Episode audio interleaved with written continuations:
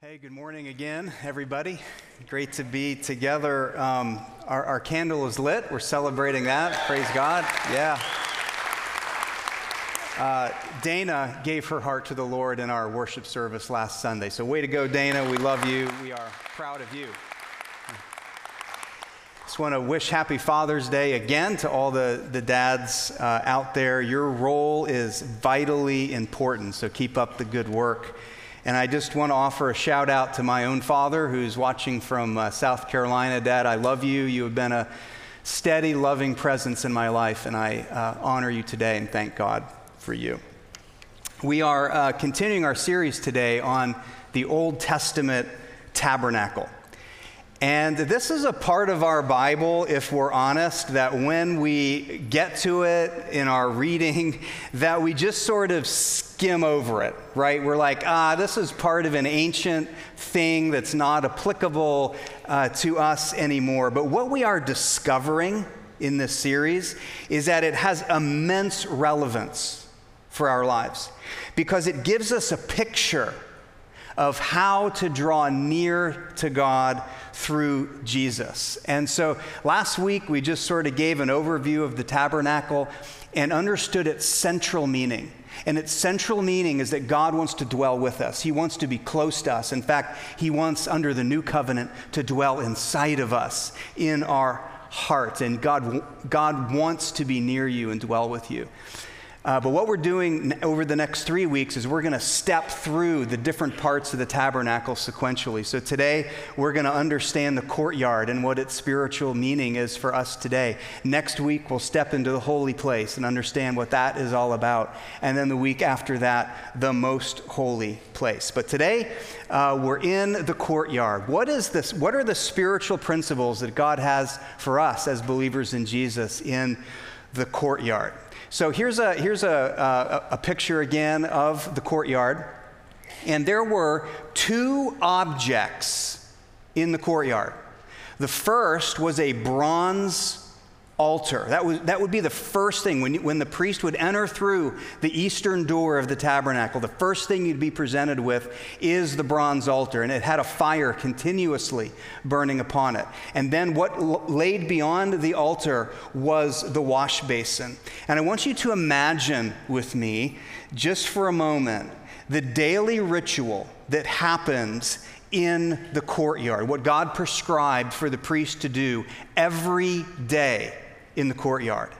At sunrise, the priest would enter through the eastern gate of the tabernacle, and he would have with him a one year old male lamb without blemish.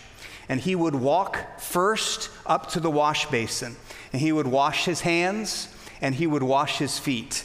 And then he would approach the bronze altar. And on the north side of the altar, he would, the priest would lay his hand upon the head of the lamb. And saying, in effect, saying with that, this lamb is taking my place. It is, it is being presented for my sins and the sins of, of the people.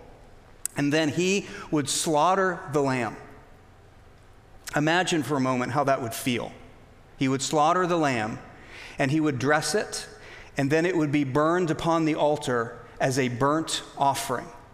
And then he would proceed again to the wash basin, wash his hands and wash his feet, and then enter into the holy place of the tabernacle to do his duties there. And talk about that next week. And then at sunset, he would return through that eastern gate and do the exact same thing again every morning and every evening in the courtyard, this is what happened. What was this daily ritual teaching the people of Israel? And here is the big idea of the courtyard. The big idea is that to enter God's presence, remember, God's presence was in the most holy place of the tabernacle. In order to enter God's presence, my sins need washed and atoned for by blood. That was the big idea. That no one could enter God's presence without their sins being washed and atoned for. The courtyard is reminding them and it is reminding us that we are all sinners and our sin must be dealt with if we are going to approach a holy God. We live in a time in which it is offensive to even discuss the concept of sin. But the whole message of the courtyard is that my sin is real and I must deal with it if I'm going to enter into God's presence. Even for us as believers in Jesus, our hands and feet get dirty as we travel through our day, as we travel through our week. And so, how can we restore our fellowship with the Lord and draw near to Him? I want to share with you today the spiritual meaning behind the sacrifices that were offered on the altar. Because in addition to the morning sacrifice and the evening sacrifice presented by the priest, in Leviticus chapters 1 through 7, five sacrifices are, are, are, given for the individual Israelite to bring, not the priest, but for the individual Israelite to bring. Five different sacrifices are described. And what I want to do is I want to describe the unique meaning of each one of those sacrifices and how Jesus has fulfilled each one of those for us, and then to draw out the spiritual principle, the spiritual meaning behind every, each one of those sacrifices that apply to our life today. But because, because Jesus has fulfilled these five sacrifices I'm going to describe, we don't have to bring a physical offering like that anymore, a physical sacrifice like that anymore. But we do bring a spiritual sacrifice. And the New Testament writers reach back to these five offerings and bring out their meaning for us today, which we'll talk about. Okay? So, what are the five types of offerings described in Leviticus 1 through 7 that are fulfilled by Jesus? Here's the first one. The first one is called a sin offering and it does exactly what you think it's going to do by the title. If you sinned by breaking God's covenant, remember, God and Israel entered into a covenant on Mount Sinai. And if you, if, the, if you broke one of God's laws, if you broke the covenant, how could fellowship with God be restored? And it was through the sin offering.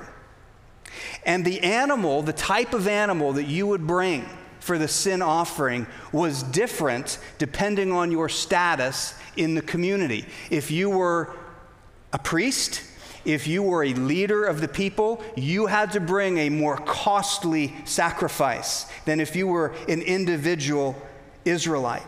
And we understand this principle today that the more influence we have, the greater the impact or the greater the effect of our sin, right? If I sin as a single man, it affects me. But if I sin as a father, now it affects my family, right? If I sin as a pastor, now it affects the church.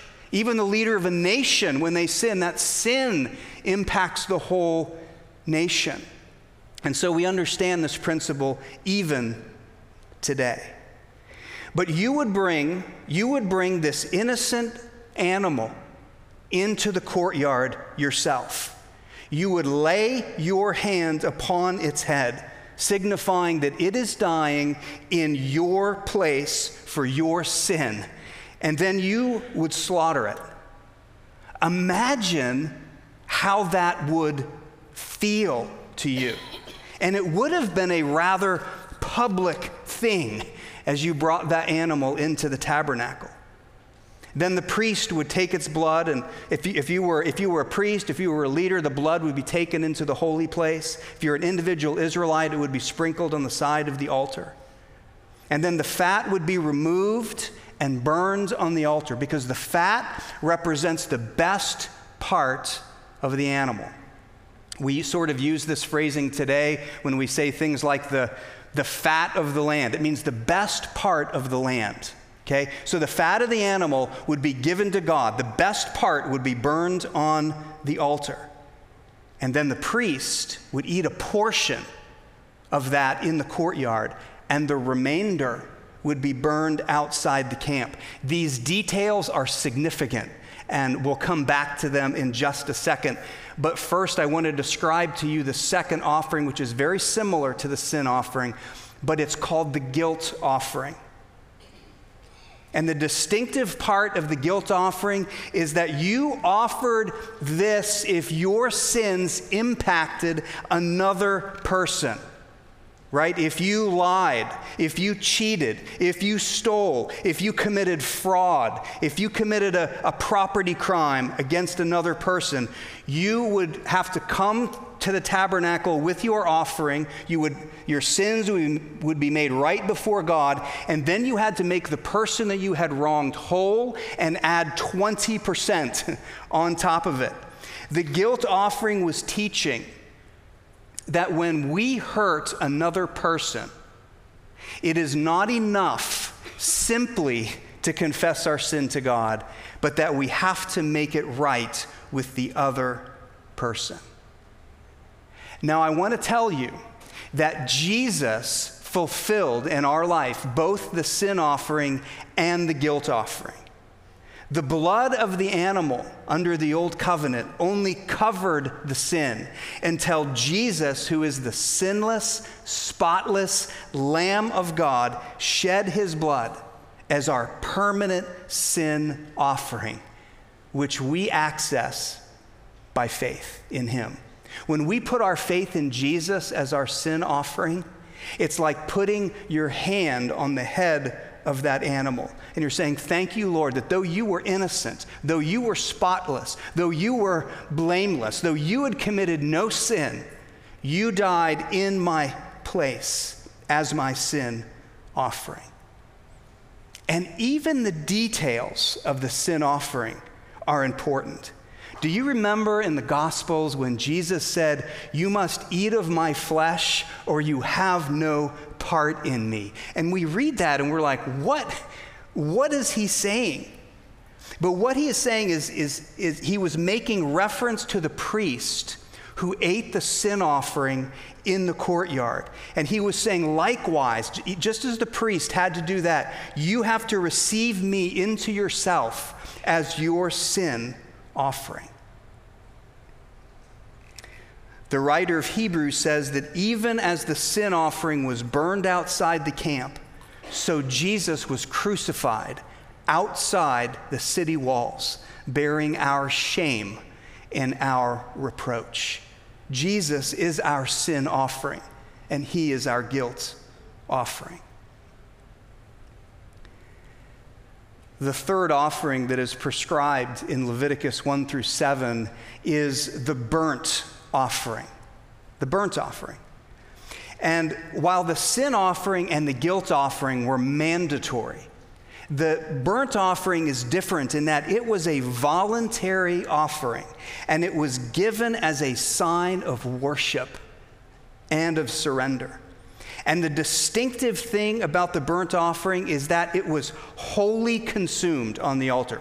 No part of it was eaten by the priest, no part of it was eaten by the people. It was wholly consumed, and it burned all day and all night as a sweet aroma to God. And I want to tell you that Jesus offered himself as our burnt offering in full surrender to the Father's will. Do you remember in the Garden of Gethsemane when he is having that epic spiritual battle? And finally he says, But Father, take this cup from me if it is possible, but not my will, but your will be done. And he fully surrendered himself to the will of the Father as a burnt offering. The fourth type of sacrifice that was given to the people is the grain offering. The grain offering. And the grain offering was a voluntary offering too, just like the burnt offering was. You took uh, flour you anointed it with olive oil and with frankincense. And it was the purpose of it was to be a thank you offering for God's provision in your life. A handful of it would be burned on the altar, and the rest would be given to the priests for their sustenance. The scripture says no yeast. You couldn't offer yeast on the altar because yeast was a symbol of corruption and of sin. And the grain offering had to be salted. Now, in ancient times, salt was a way of sealing a covenant. And so, by salting the grain offering, it is a sign of the covenant that God will provide for his people all of their needs. It was often offered as the first part of the harvest. When your harvest came in, you would bring a grain offering to the Lord, thanking him for his provision. And I want to tell you that Jesus is God's provision for you as the bread of life. And he was anointed likewise with the oil of the Holy Spirit at his baptism, and he was given frankincense at his birth and presented on the altar of the cross as your provision. He is the bread of life to you. The last offering given to the people of Israel was the peace offering. And it also was a voluntary offering, and its purpose was to give thanks for answered prayer. In the Old Testament, it's called a, a, vow offering because you would make a vow to the Lord, kind of like we do sometimes, right? You know, oh Lord, if you will answer my prayer, this is what I will do. And so when God answered their prayer, they would bring a special kind of peace offering which was called a vow offering. The peace offering was also to celebrate peace with other people. If you made a, a covenant of, of peace, of friendship with people, you would offer a peace offering. And the unique part of the peace offering is that it was eaten as a celebration meal. What you brought was shared with others in a celebration meal. Kind of think like uh, a wedding banquet where two people make a covenant together and then you share in a celebration meal following. And that was a little bit like the peace offering.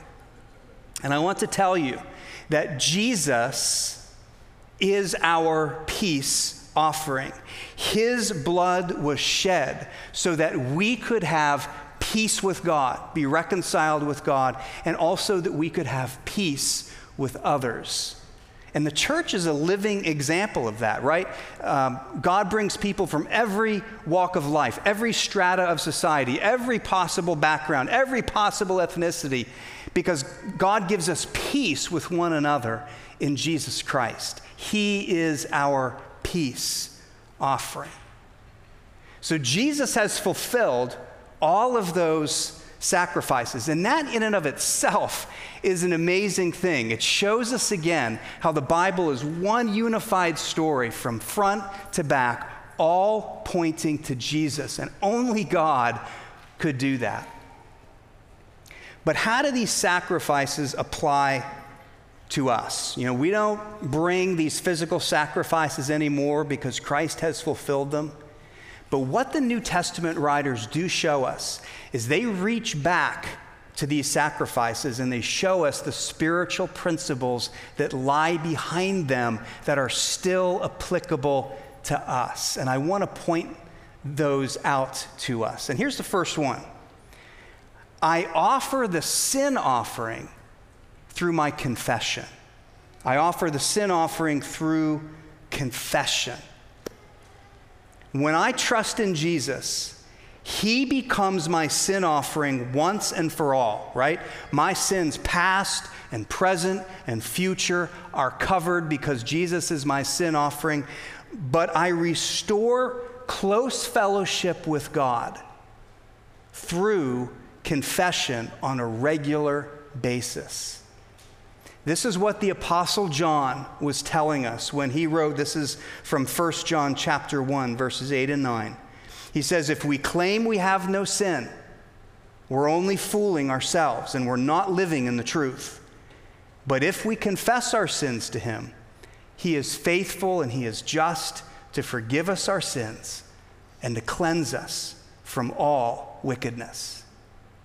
What a beautiful promise that is that through confession, the Lord will cleanse my conscience, He will remove my guilt, He will lighten my load.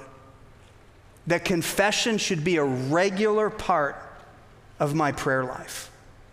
You know, as I thought about this this week, I realized that often my own prayers, they are filled with requests, things I need from, from God, but they are short on confession. And at the end of the service today, I want to lead us together in a prayer of personal confession. You know, even in the church, we can shortchange this idea not only of personal confession, but sometimes even the need for community conf- confession. But that is what opens the door into close communion with God. So I offer the sin offering through confession. Here's the second idea is that I offer the guilt offering through amends. Through amends. The guilt offering reminded the worshiper that when I sin against another person, it's not enough to just confess it to God. That I need to make amends. I need to make it right with the person. And Jesus was referring to exactly this when he said these words in Matthew chapter 5. You'll remember them. He said, So if you're presenting a sacrifice at the altar in the temple and you suddenly remember that someone has something against you, leave your sacrifice there at the altar. Go and be reconciled to that person. Then come and offer your sacrifice to God. Some of us are feeling distant from God today because we have not taken this very step. So, guys, I'll, I'll, pick on us guys just for a moment. I'm a guy, so I can pick on the guys.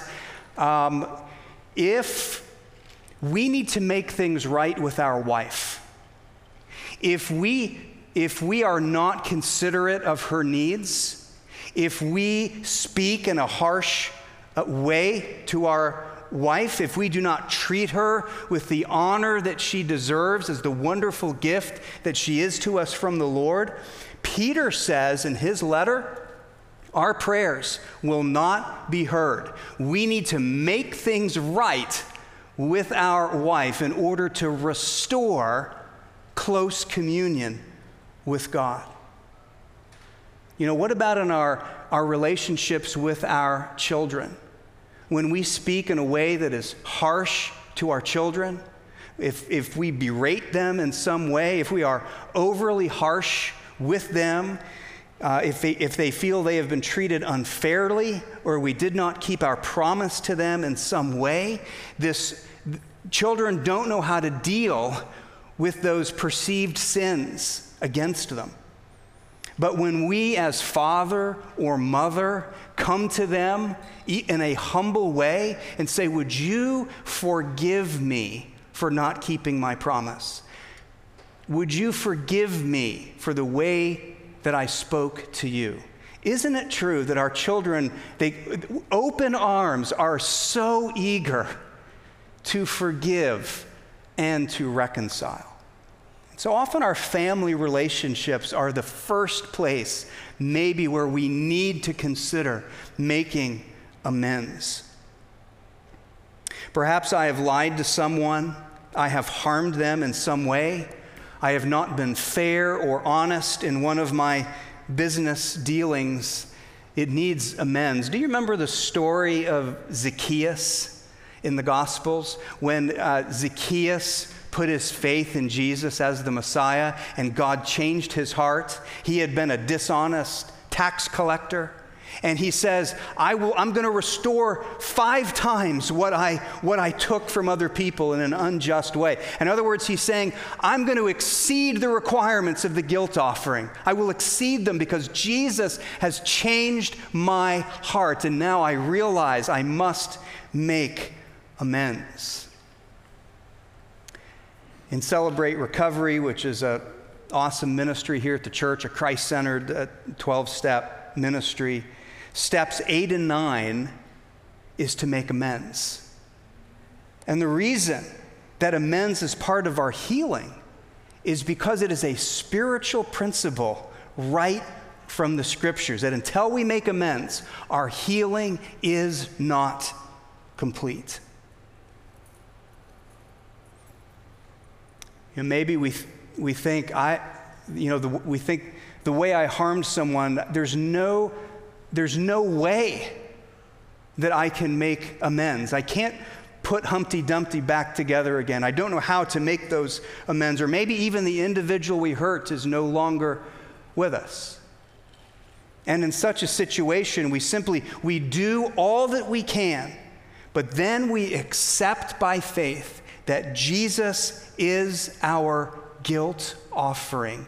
Praise God, he has covered it but we have a responsibility to do all that we can in restoring our fellowship with God. Here's, here's the third spiritual principle I offer the burnt offering through surrender and obedience to God's will. Surrender and obedience to God's will. Romans 12 is referencing the burnt offering when it says this And so, dear brothers and sisters, I plead with you to give your bodies to God because of all that He has done for you. Let them be a living and holy sacrifice, the kind He will find acceptable. This is truly the way to worship Him. It's saying that Paul is saying here in Romans that just as the burnt offering in the Old Testament was fully consumed, so I offer all of myself back to him as true worship. And this is a sweet aroma to God. I yield all of myself. I hold nothing back. My prayer is God, use me fully for your purposes. And he is saying that's the true burnt offering. That is the true way to worship. To fully yield to God's purposes is to make a decision to obey Him, to have a desire in my heart to obey Him 100% of the time. Just as the burnt offering was costly, right? You, you brought an expensive animal and none of it was eaten. It was fully consumed on the altar. So it was a costly offering. And just as the burnt offering was costly, so full obedience in our life, many times, is a costly thing. I remember in college a book that changed my direction a little bit was a book by Dietrich Bonhoeffer, and it was called The Cost of Discipleship. You might remember the name Dietrich Bonhoeffer, but he was a pastor in Nazi Germany. And as Hitler rose to power, as the Nazis rose to power, he realized that things were going south in his country very quickly, and he had to make a decision. Were they going to acquiesce to what was happening, or were they going to stand for what was right and protect the Jewish people in particular?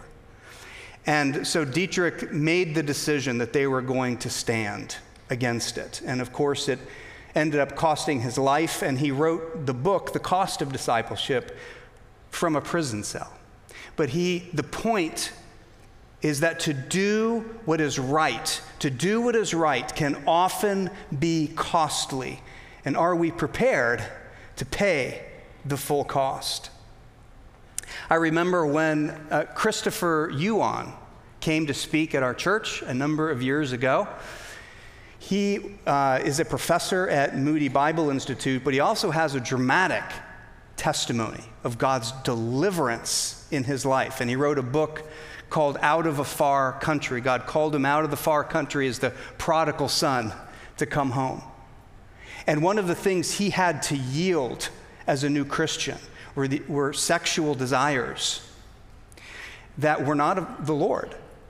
And he said, though, it, though this seemed so costly to me at the time, I knew that God was calling me to walk in holiness. And even if he never removed that, I'm going to walk in holiness. And that is a sweet aroma to God when we do that. And so, what about for us? Is there an act of obedience before us today that we have been hedging on, not yielding ourselves fully to His purposes and His grace? Maybe a moral choice or an ethical choice, maybe the use of my money, my time. But to live out the gospel is to live counterculturally. And there will always be a cost to that. But rather than backing away, we would see it instead as a burnt offering, a sweet aroma to God. Not my will be done, but your will be done. I want to offer one final thought, and it's this that I offer the grain offering and I offer the peace offering through my praise and through my giving. The writer of Hebrews has these offerings in mind when he writes these words. Therefore, let us offer through Jesus a continual sacrifice of praise to God, proclaiming our allegiance to his name. And don't forget to do good and to share with those in need, for these are the sacrifices that please God. The primary spiritual principle in the grain offering and in the peace offering is that they were offerings of thanksgiving to God for his provision and for his goodness.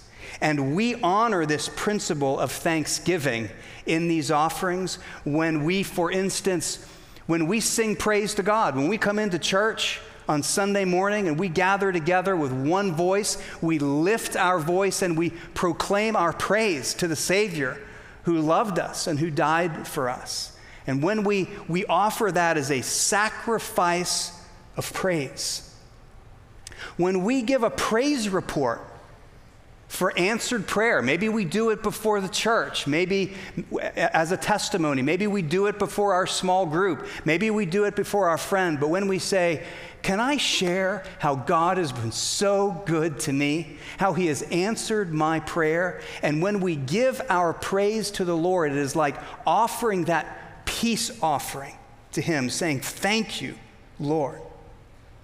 When we share with others, out of the overflow, when, when we say, God, thank you for abundance in my life, that I have not only enough to meet my own needs, but I have enough to share with others. Thank you, Lord. Thank you for that. That's a peace offering. The peace offering was shared with people. When we give back the first part of our harvest out of thanks to God, it's like giving the grain offering. We're saying, Thank you, God, for your amazing provision in my life. Those are the spiritual sacrifices we bring, which give honor to God. So, what do these sacrifices tell us about drawing near to God? What the courtyard tells us is that as we offer the sacrifices of confession, as we offer the sacrifices of surrender and as we offer the sacrifices of thankfulness, that, uh, that, that draws us into God's presence. That restores our fellowship with the God who loves us and cares for us. And so, what I want to do is just lead us together in a prayer to offer these things again back to God. And then Nick's going to come and he's going to uh, prepare us to take communion before we dismiss today. But if you'd pray with me.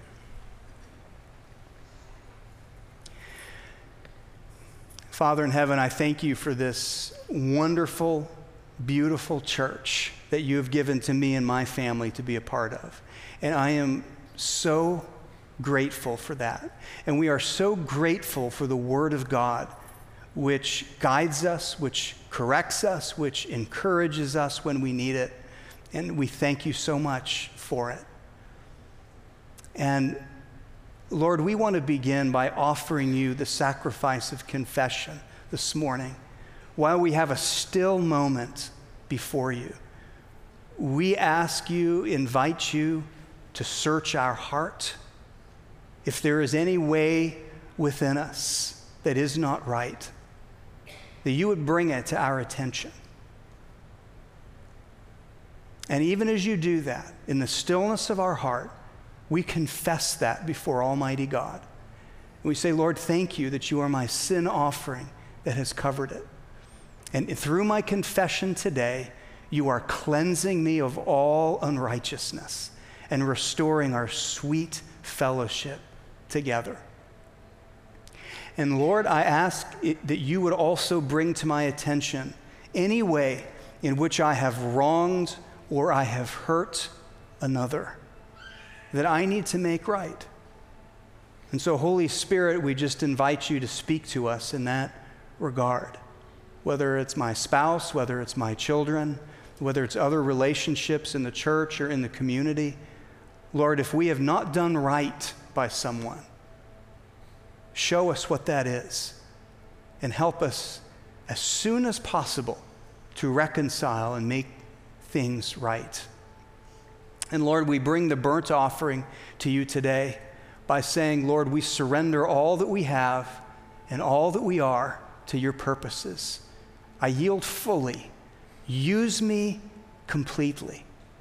And Lord, I declare to you today that I have a desire to obey you all the way, not halfway, not three quarters way, not nine tenths. I want to obey you fully in all the things that you ask of me. And I know that you, in turn, will give me the strength and the grace to do so. But I declare my intent today, and I offer that up as a burnt offering before you today, fully surrendered. And Lord, we offer to you our thanksgiving, our thankfulness. You have provided for all of our needs and even more that we have enough to share with others, to do good in this world. And so enable us to do so, Lord.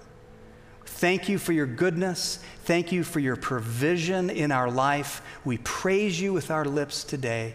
Thank you, thanking you for your goodness in every way. And if we are feeling distant from God in any way, thank you for drawing us near and drawing us close through confession, surrender, and thanksgiving. We thank you for it, and it's in Jesus' name that we pray. And all God's people said, Amen.